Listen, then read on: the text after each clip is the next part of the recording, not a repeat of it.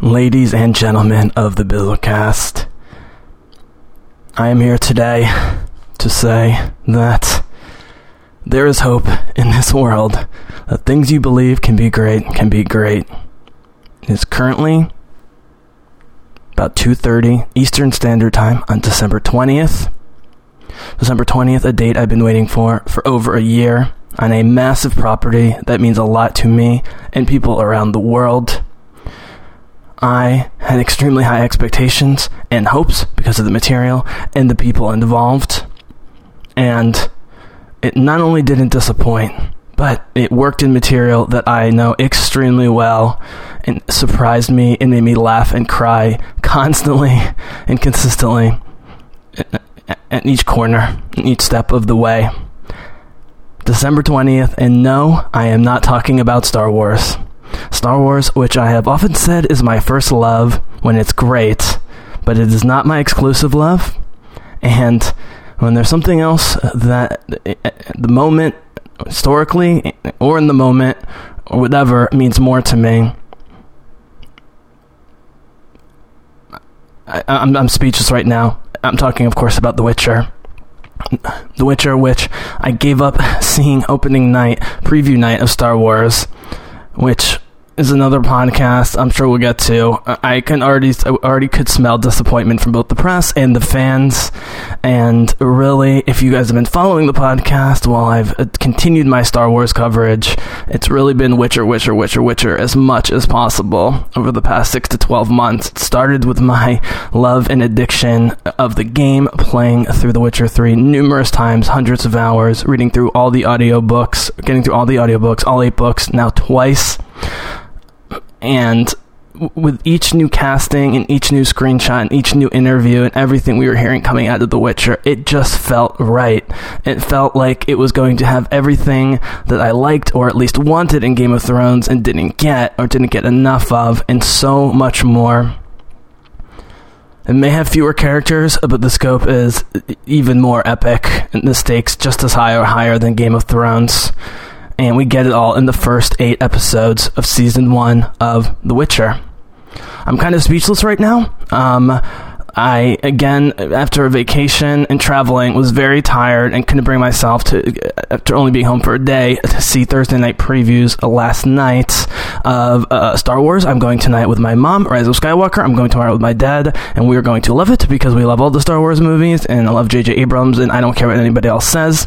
But I was already mentally shifting towards The Witcher as my contributors, you know, even and especially my Star Wars contributors, Simi, Simi Girl and others knew that could or could smell that The Witcher was taking priority, even though I was excited about Star Wars. But this reminds me why, when fantasy is done excellently, it is absolutely transcendent, and no amount of laser beams and spaceships can make up for the drama, excitement, violence, grittiness, um, and you know real world themes through a mythical historical lens that you get through great fantasy.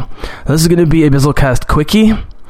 I'm still gathering my thoughts here because, again, I started watching at 3 a.m. last night. It is December 20th. It is not even 3 p.m., so I got through eight episodes, which was basically eight hours with a couple breaks and visiting a friend briefly. Uh, all eight episodes. I knew I was going to binge it. I had to save up for it, and uh, I, I, I can't say enough about this series. I'm going to give a few general non-spoiler thoughts, and then I, am hoping my buddy Alistair from Australia, we had to postpone our podcast about video games, hoping he will finish soon and we can talk this instead of video games. Um, although I'm sure The Witcher 3 will come up because it's still an amazing video game and informed what was going on here, as I've talked about in past podcasts. But bottom line is in this quickie, I just really briefly want to congratulate every single person on the cast and crew and otherwise involved in this project, and of course the brilliant Andrei Sapkowski who wrote the material. Now, as I've said in the past, So Andrei Sapkowski, the, the, first of all, ten out of ten. Watch this immediately. If you like good literature, epic television, any kind of good television, beautiful, scary, monsters, love stories, hilarious hijinks. I mean, you, you really get it all in the books, and they gave it to us in the show in eight hours somehow. I don't know how they did it and they did it exactly how I wanted to, which was leaving me wanting season two immediately. And now I have to wait over a year, but that's exactly what you want. Now, if you go back to my earliest Witcher podcast, so the first two books Sapkowski wrote were called The Last Wish and The Sword of Destiny which introduced Geralt, the world that he lived in, introduced the main characters, Dandelion, aka Jaskier, as they refer to him in the show, his, his real name, uh, his insanely powerful, crazy, complicated, um, uh, but super passionate love, Yennefer, and of course, his adoptive daughter, Ciri,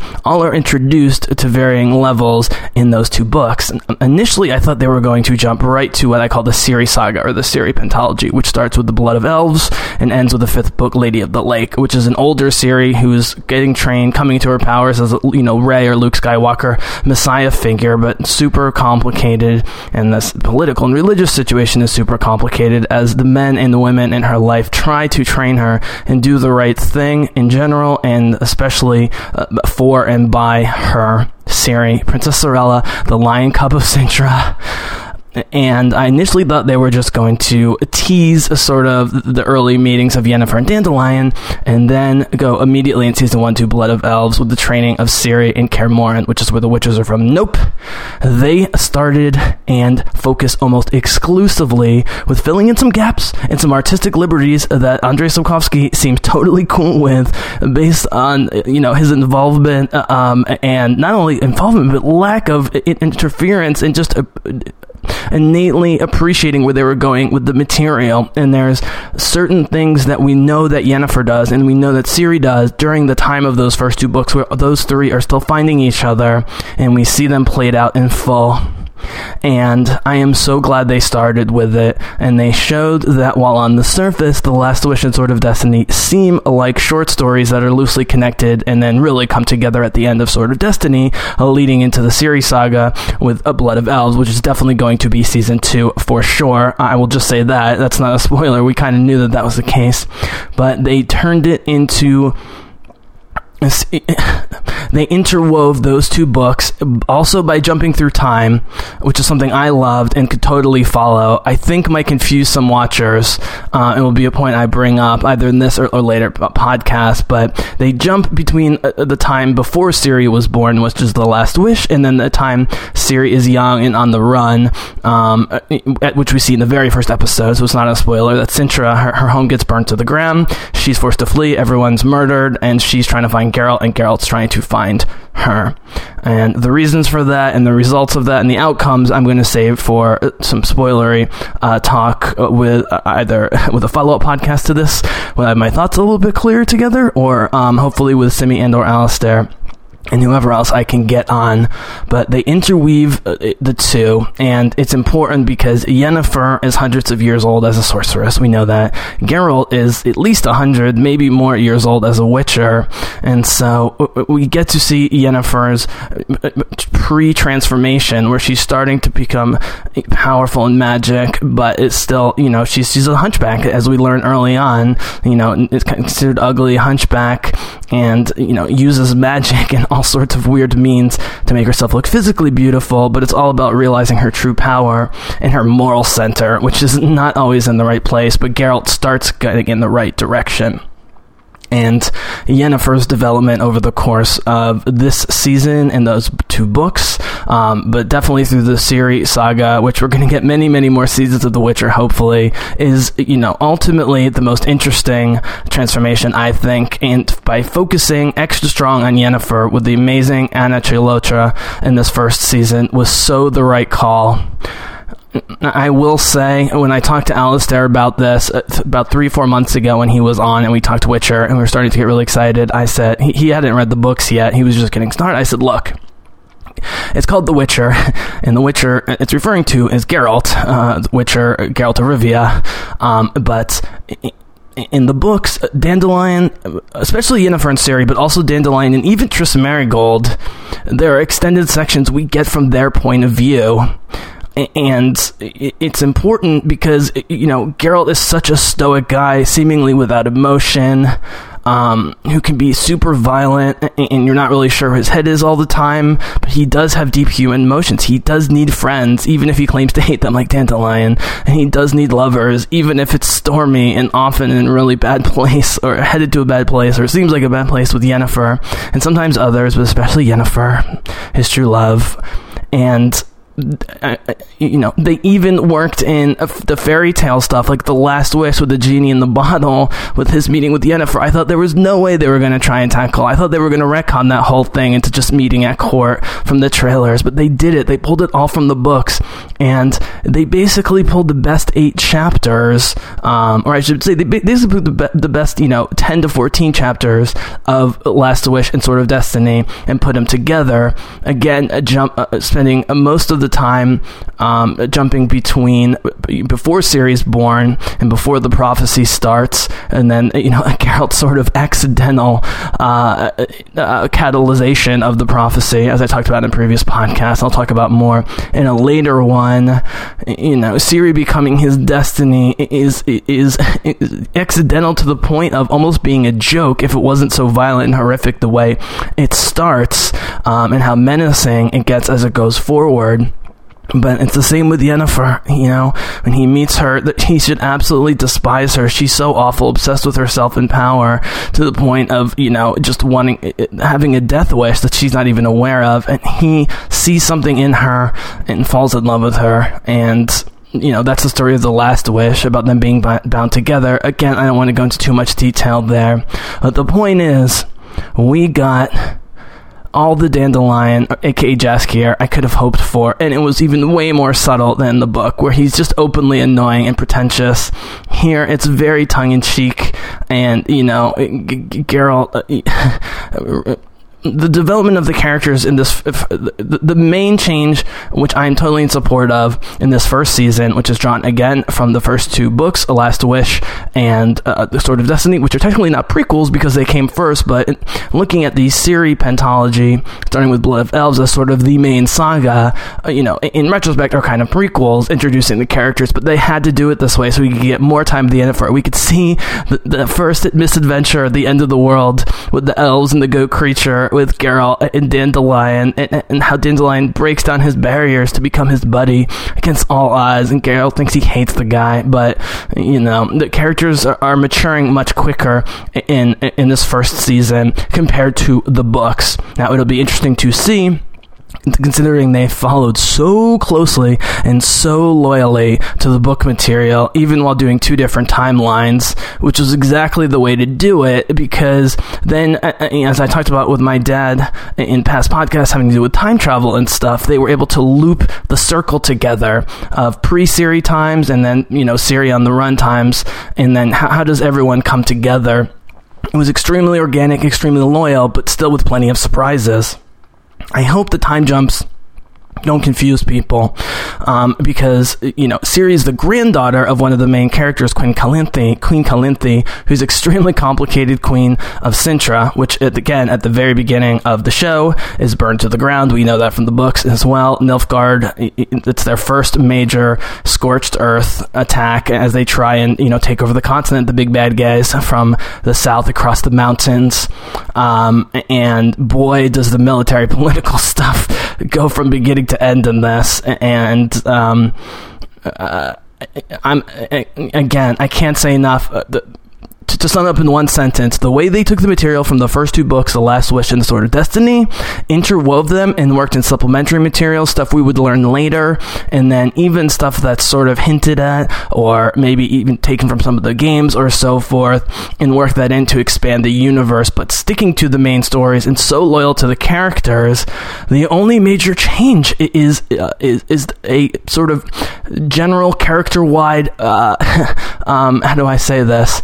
Um, uh, acceleration of, of uh, development of maturity, which takes a bit longer to come along in the Ciri saga. And so I'm wondering if they're going to regress the characters a bit, as sometimes you see with these series or you know multiple movies or whatever you know, where, where the characters become super heroic very quickly because of necessity, and then personal things and whatever, blah blah blah, get in the way. There's way more bad guys, and and while Nilfgaard is a massive, powerful army that does have mages of their own, uh, the, the bad guys get way more subtle and way more powerful individual bad guys that it, it becomes uh, uh, the, the, challenges go ever greater to protect Ciri uh, uh, and allow her and them to re- to all achieve their full destinies and full potentials.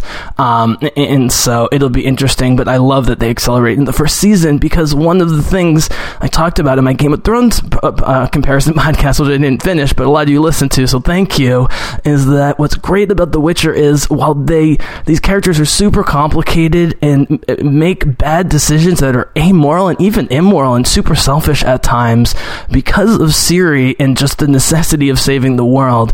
In the end, most of our main characters, and again, we start following some of the bad guys more as the books go along, and, and you know, we'll see how that goes. I sometimes like that, sometimes don't in my fantasy, following bad guys a lot. Um, but in, in these early books, in these early seasons, we're mostly with our main good guy characters. And even Ciri's grandma, Queen Calanthe, who I mentioned, who's amazing this season, that actress. I'm not going to go into names here. The, but the woman who played Queen Calanthe, is she's so complicated and she's so uh, hostile, irrational, but strong and stubborn. Uh, She has great vision at times and totally blinded by selfishness and, and fear at others.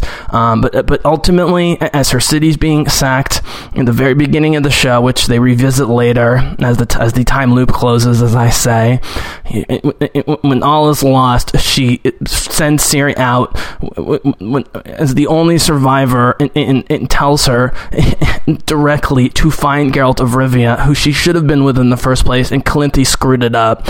Um, but as she's dying, as her city's being destroyed, she realizes Geralt's the only one that could not only save and protect Ciri, but that can have Ciri, who's a child of the Elder Blood and the most powerful, you know, human ever, essentially. You know, she's like a Tano or something, you know, mixed with Rey in Star Wars. We'll see what, what happens with Rey tonight, uh, man, in The Rise of Skywalker. Um, but it, it, it's, it's sold just uh, emotionally, pulling enough dialogue from the book, but more importantly, with the feeling and the emotion and the sentiment and the sort of logistics and rationality behind everything straight from the books. And so they interweave those first two books with the supplementary material, you know, and then fleshing out rumors and legends like we know the mages, you know, the Battle of Sodden, you know, kicked major ass and many of them died trying to save people, but are we going to get to see it? Well, I don't want to reveal too much, but we got a lot of the Battle of Sodden, which is mostly hearsay in the books. Um, but we also get, you know, the direct uh, uh initial uh, uh, encounters and adventures and misadventures of Yennefer and Geralt and Dandelion and so forth. And we get the goat creatures. We get dragons. Yes, there are dragons. Um, you gotta watch for the dragons. Um, and, uh, you know, like in all the best Avengers movies, we get the teammates together just in time for them to argue and go their different ways. And you just hope that they can all come back together to fight the greater evil. And that's what the later seasons are going to be about but uh, every actor nailed it.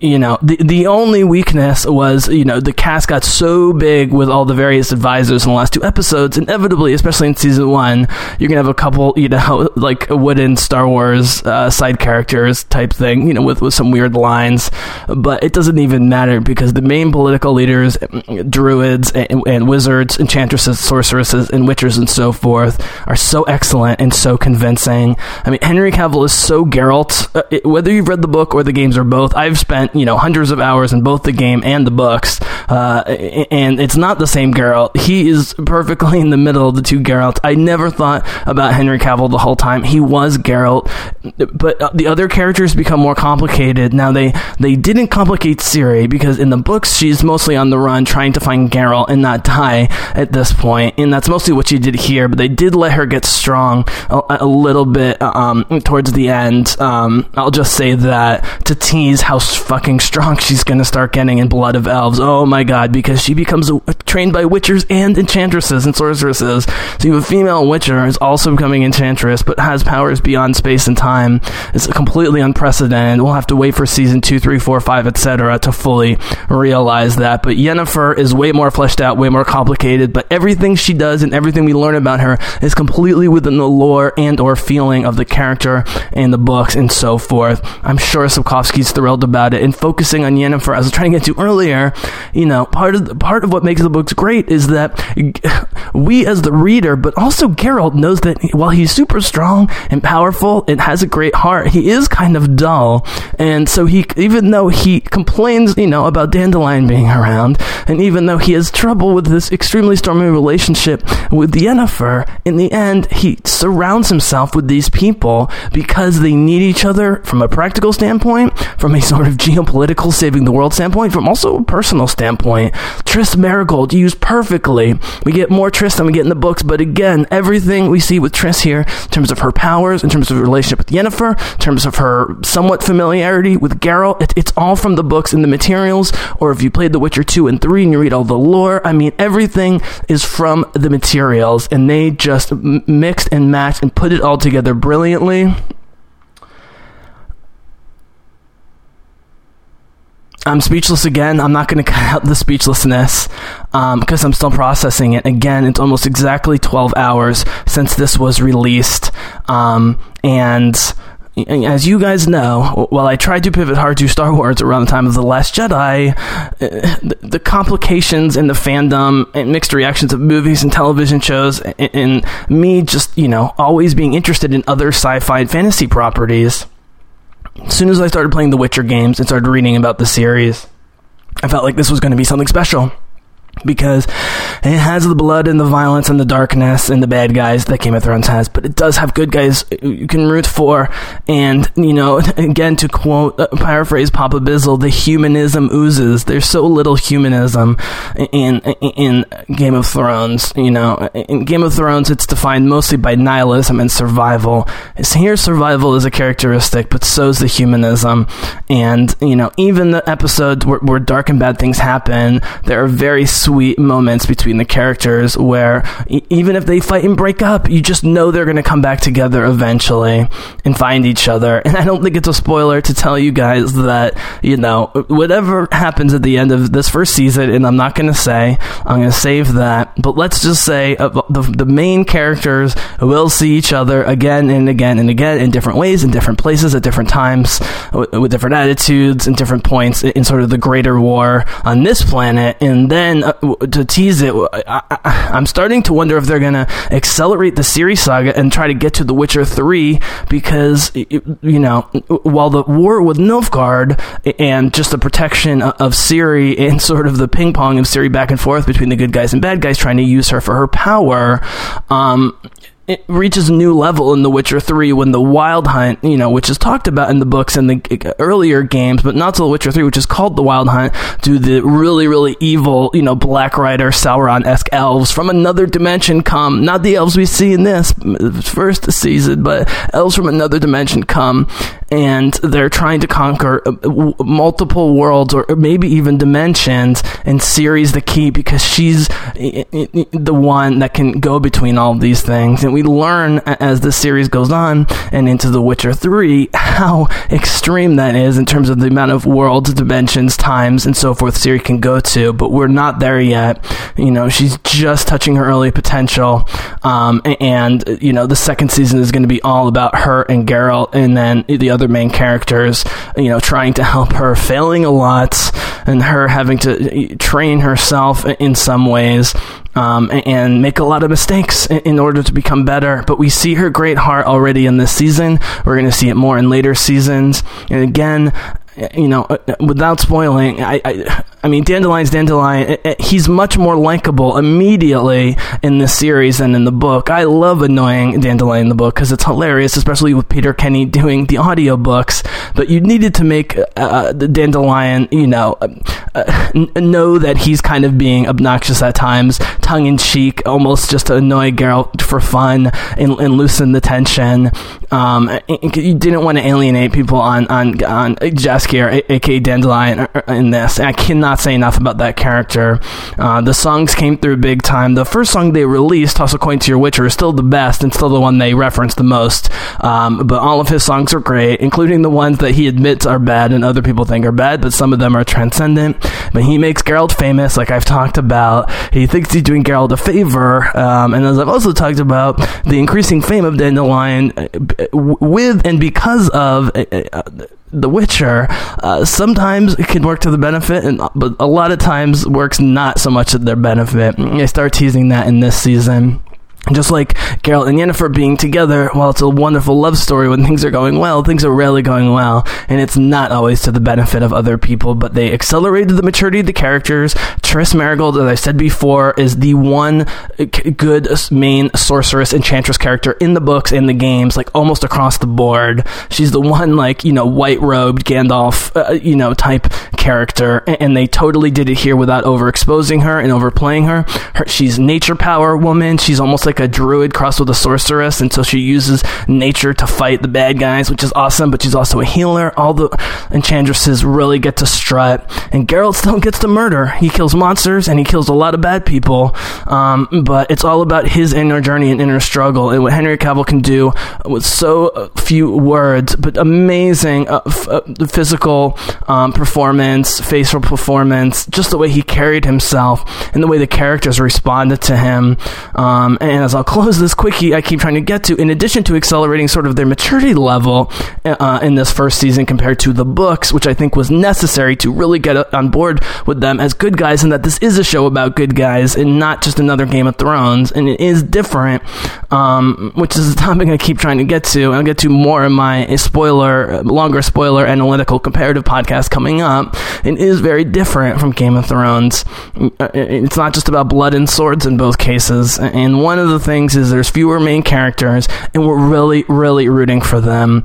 And the more flawed they are, but then we see, you know, we see really bright shining of goodness, even for a short amount of time. Short, uh, uh I can't speak. Even for a, a small uh, um, quantities of time, like with Yennefer, but enough where we see the goodness and we're rooting for her. And then Geralt loves her, and Yennefer and, and her hate each other, but they both kind of love Geralt, and so they have to learn to live with each other. And then Ciri comes in, and they're all protective of Ciri. Oh man, it's great. You guys have to watch the first season. And the only thing I will say, um, and I'm going to close this up, if you're not familiar with the literature and or video game, especially the books, is be aware that it is jumping between two time periods. You know, Ciri, blonde Ciri does look quite a bit like her blonde mother, Pavetta, um, who's a minor but important character in the books, and is represented exactly that way uh, in terms of her screen time slash book time in the show. Um, in the scene with with with Duny and the Hedgehog, you're gonna have to watch for the Hedgehog. It's craziness, and they totally pull it off. But they do a great job with with uh, uh, um, Queen Calanthe, who starts as a very young queen queen, and, and, by the time Ciri, of course, is running away and is 10 years old, uh, is a much older and dying queen. Um, and, uh, uh and so uh, just, just be aware of those two things. Um, be aware that in almost every case, you know, even though we have a lot of minority actors, and even though some of the characters are played kind of more subtly and more, uh, but with more complexity than in the books, especially some of the bad guys or guys who are going to be future bad guys, like Vilgefortz. And watch out for Vilgefortz Um, uh, you know, it is an amazing job casting. It doesn't matter about the diversity of skin, but diversity of personalities that really flesh out um, uh, uh, the sort of middling, you know, neutral, leaning towards good, leaning towards bad characters, or straight up bad characters. Because the good guy main characters are, are, you know, three, four, five, seven, six, six, seven, eight, twelve dimensional in the books already. But some of the bad guys are mustache twirlers, even if they start as good guys or apparent good guys, and they've already set that up beautifully.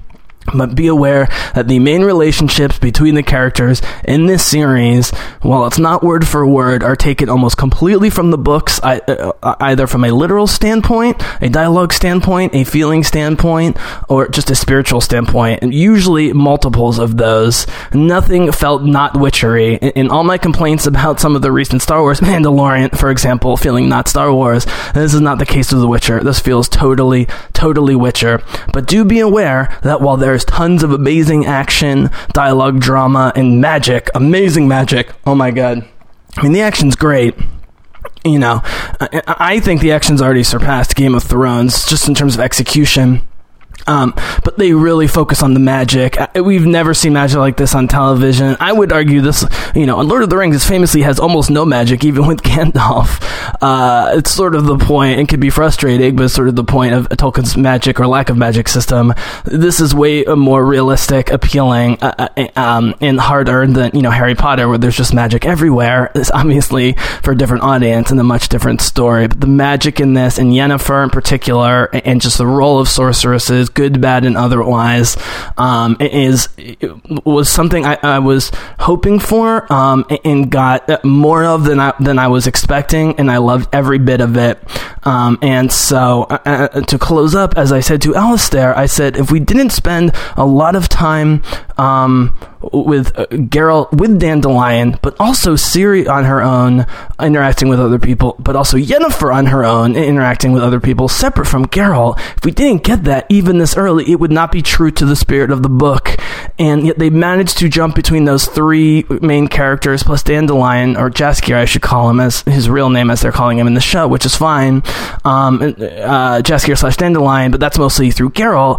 Ciri and Yennefer's arcs, they always feel connected but I have to give the disclaimer that, you know, I played 300 hours, to playthroughs of The Witcher, and all eight books uh, twice, all within the last 12 months, essentially. So, uh, you know, I'm giving this a 10 out of 10 A plus for a first season of television. I'm giving it a 10 out of 10 A plus in terms of conversion of the first two books of The Witcher, leading into the main part of the saga, setting up season two the, the, flaws that are there are so small. I'm sure Simi and or Alistair will bring up some of those flaws, but you know, any minor things with you know a casting thing here or, or a line there, it, it, immediately goes back to awesomeness so quickly that I, I, I hardly even think about it. Um, I, am just so in on it. I was laughing, I was crying, I, you know, I was screaming for the good guys. I literally, had my earphones on, watching my TV, you know, and, and the enchantresses. I'm like, come on, Triss, come on, Triss, come on, yet do it, girl, do it. You know, I'm like, I'm, I'm so into it. It's like watching a sporting event, even though I know it's going to happen. And that's the point. It's, it's like a Rogue One. It's like, I knew what's going to happen in Rogue One, but it still surprised me at every turn and had me in tears and continues to have me in tears. And this is a show I'm definitely going to rewatch. And I'm going to have to rewatch because the new one's not coming out till early 2021. Thank God they're shooting it already. Season two. Um, but you know, but again, the disclaimer that I'm very familiar with the material, so I am I, I can't recommend this highly enough. Um, you know, if you're at all interested in great epic dramas, historical, fantastical, whatever, obviously if you like Game of Thrones, you've got to check it out. But if you like fantasy, like uh, uh, uh, you know, The Witcher is between Lord of the Rings and Game of Thrones. It's not as you know straight up hero, bad guy, good, evil, white, black, you know, etc. as Game of Th- as uh, Lord of the Rings, uh, but it's not nearly as packed with horrible, horrible, horrible bad guys that we spend most of our time with everywhere we go. It does have heroes and heroines that we root for. They just have a lot more development to go through, and the world politically is way more in the Game of Thrones side of things than Lord of the Rings, where you're just fighting, you know, hordes and hordes of orcs who you can just murder because they're pure evil and they're under control of Sauron. Nilfgaardians are evil, but they're still people, and war is war, and they show the ugliest of uh, ugliousness of war. Now they've only been starting to hint at the you know the murder by humans of magic users, elves and dwarves, uh, but that is also following the books, and we're gonna see more genocide and ethnic cleansing of non-humans and of magic users as as this goes along, um, and those political themes are to become more and more relevant. But I'm glad they didn't force it; they took their time, even though they depict so much into eight episodes, eight 48 hours with the Sword of Destiny um, as the second book and the, the Last Wish as the first. They hit on almost every cylinder, and I can't predict if this is going to be an A plus 10 a 10 for you if you're not familiar with the material. But as someone who's familiar with it, um, but also had super high hopes, and you know has been disappointed before in such things, I, I, I couldn't have asked for anything more. And I, after a full year of really not liking anything on television, whether new or trying to revisit something old, and in the movie theater, I saw The Aeronauts with Felicity Jones and Eddie Redmayne, which is spectacular. And you guys should all say it's a 90 minute movie. Amazon Prime. I saw it in the theater, but it's on Prime already because it was by Amazon. Um, uh, of these, you know, two youngins in the 1860s trying to fly a hot air balloon as high as possible for science, um, and because they're kind of crazy. Um, and it's just about their flight in the air, um, based on a true story. Amelia Wren, spectacular. Um, uh, but also The Expanse, a show I've always really wanted to, to love, but got off the bandwagon somewhere around late season two, early three. But I knew Amazon had picked up The Expanse. I was like, all right, usually when Amazon or Netflix picks up one of these shows that's sort of on the border of being really good, it ends up being really good. This happened with Longmire on Netflix. We've seen it in other shows before. And boy, did The Expanse season four satisfy. Uh, and so, and now I'm going back to The Expanse season three and being like, man, this is actually a really good season. I don't know what's wrong with me but season four is definitely the high point. It's great from beginning to end. Again, you you get a bigger budget, but you also get Amazon's brains. I'm talking about the Expanse here. You get their brains and their budget and their casting, and you add all these side characters that are all spectacularly cast that do amazingly.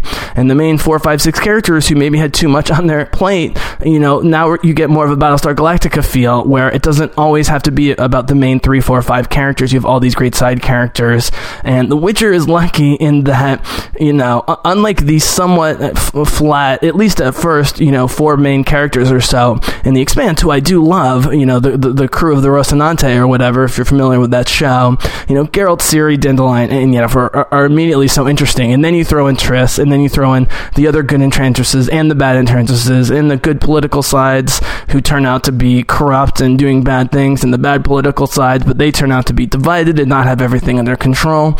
Um, you, you already have an ensemble cast cast, and they really uh, of the, you know, uh, uh, not the people who had one line in the final episode because you have a thousand people in the council, but people who were in multiple episodes, good guy, bad guy, or otherwise, nailed the casting, performance, writing across the board. It looks beautiful. The violence, as, as I, you know, prepared you guys for, is absolutely gorgeous. Um, and while bloody, um, there's only a couple scenes where they really dwell on it. Um, I will say, if, if you are opposed to very scary things, Geralt does kill some monsters uh, at times. The only really, really, really scary one, which I, I knew and we who follow this stuff knew was coming, was the Striga, which is an undead bride, basically. Um, and that's in episode three, which is also the episode where Yennefer has a very painful and ugly looking transformation um, into her beautiful self from her quote unquote ugly self which informs, you know, her character, her, um, her, uh, you know, her insane level of vanity and, and thirst for power. Um, but it's unclear whether her thirst for power is just to maintain her vanity or vice versa or both. Um, but after that, after that third episode, I thought maybe um, it, this is going in a darker, more Game of Thrones direction than I was expecting, and I was going to be open to it. But actually, it gets more humorous, more relatable, and we start to have the characters really interact with the, with each other.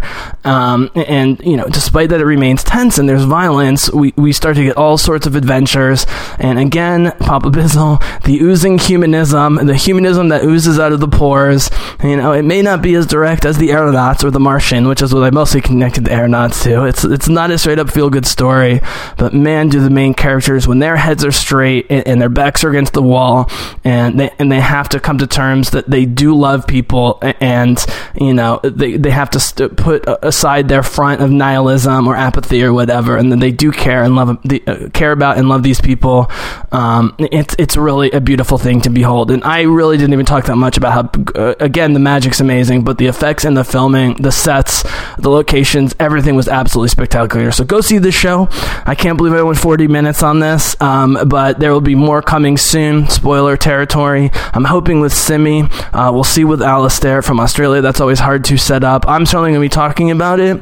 And honestly, guys, I don't know how much I'm going to talk about The Rise of Skywalker because the Star Wars people I know are not very happy about it. Uh, and it's getting uh, pretty ripped in the press, even though at the moment has an 86% on Rotten Tomatoes from fans.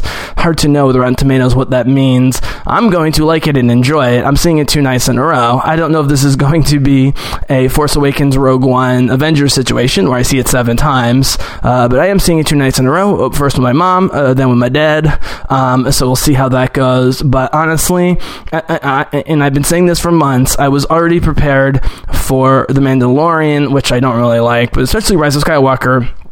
Um, which I do expect to at least enjoy, be entertained by, because um, I love Abrams' style and I love the characters, you know, for the most part, what they've set up and so forth. But this always was going to be dessert to The Witcher.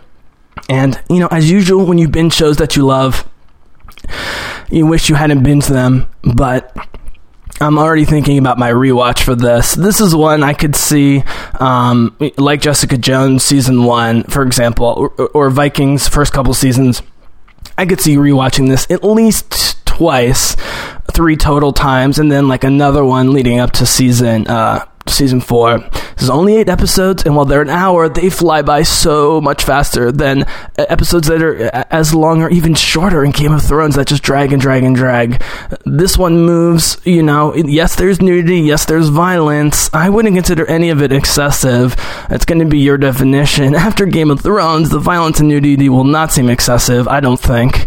Uh, but, um, and I would really recommend, as I keep saying with these movies and properties, stay away from the super fans who inevitably will complain and stay away from the mainstream media who don't usually get this stuff and just experience it for yourself. So I hope you experience The Witcher on Netflix. It is absolutely spectacular. It gets, you know, the Bizzle like Rogue One level, A plus, 10 out of 10, a seal of approval.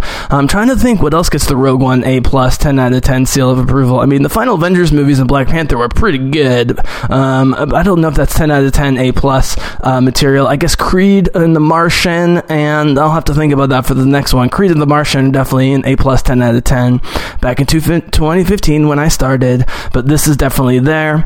Um, again, as I'm totally biased by loving these books, specifically the two that inform this season and the six more that are, five or six more that are to come in future seasons, I'm totally biased, but to me, this was as good as a first season as you could possibly do, uh, a period for a television show, um, and especially for translation of, of works of genre of fantasy, which again, uh, as I keep saying, uh, while I'm only a year and a half, uh, you know, acquainted with Andrei Sapkowski's The Witcher universe, to me, it's J.K. Rowling with Harry Potter, Tolkien uh, with Lord of the Rings, uh, Terry Pratchett, um, comedic, but again, super humanistic, um, and, and surprisingly deep Discworld series, and then Sapkowski as, as the big four in the Mount Rushmore.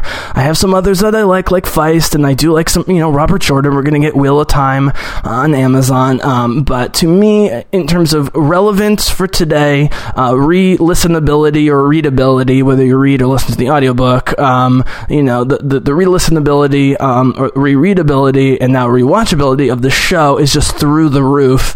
And while I do love the Lord of the Rings movies, it took a few watchings of each one and then all of them together and watching the commentaries and really spending time with them before I really started liking them. Uh, but to me, this hits home with the material way better. Um, and, uh, you know, it, it's more loyal than Lord of the Rings is. It, I don't think I like it more because it's more loyal to the Witcher material than the Lord of the Rings movies were to the Lord of the Rings material. I just think The Witcher, as you grow up and you grow older and you read something like The Witcher, you know, it's just so much more subtle and mature, um, but also reflective of, of society today and not just talking about past myths or World War One or, you know, things that Tolkien was drawing from that are still important and still relevant. Um, but The Witcher is perfect for this time and place, and we've only begun to scratch the surface of the social and political and religious themes. So, okay, I'm going to leave it there. I've been posting a ton over the last 12 hours. Uh, I'm seeing Star Wars tonight, and then I'm going to have to collapse, get some sleep, and watch Star Wars tomorrow night, and then I'll take a break for a few days and start podcasting again. So, thank you for sticking with me. If you're still with me this long, I can't recommend The Witcher season one highly enough. Watch that show. Send me your thoughts and feelings. If you don't like it, that's cool. Let me know why. Um, but I-, I, thought it was absolutely spectacular. And as again, as a mega fan, as a super fan, um, who's going to be a lifelong fan, um, even if in the scope of geological time or even Bizzle time, it's somewhat new to me. But I've devoured it so much and, and so often and so repeatedly, I couldn't have asked for anything better. And so I have to give this 10 out of 10 A plus Rogue One stamp uh, uh of approval. Uh, thank you, Bizzlecast listeners. Hope you have a wonderful holidays. Um, uh, whether you're watching Star Wars or whatever, you know, find some good stuff to see with the family. But you know, but also, uh, you know, uh, it's not everything's on screen. And you know, my big thing is I, I just refuse to engage. I refuse, but I just don't have the patience, energy, or interest in engaging with TV shows uh, or movies that I'm not super interested in. And while some may disappoint me and some might not live up to expectations, some will hit it out of the ballpark, like season one of, of, of The Witcher. And I have so much confidence in the showrunner and the directors and the actors and what they're doing in this first season. It's just going to get better. Um, and the real question at this point is can it get the uh, following that's beyond the cult following, but leading towards Game of Thrones level following going forward? But as long as they keep drawing from the books and the material so strongly, like they've been doing, they'll have no problems because the books, all eight of them pretty much, from beginning to end, are excellent, excellent, excellent. And uh, I just can't speak highly enough about the production. So enjoy your holidays. Hope you enjoyed this. More podcasts coming as soon as possible. May the force be with you uh, as strongly as always. But for now, the Bizzlecast is out.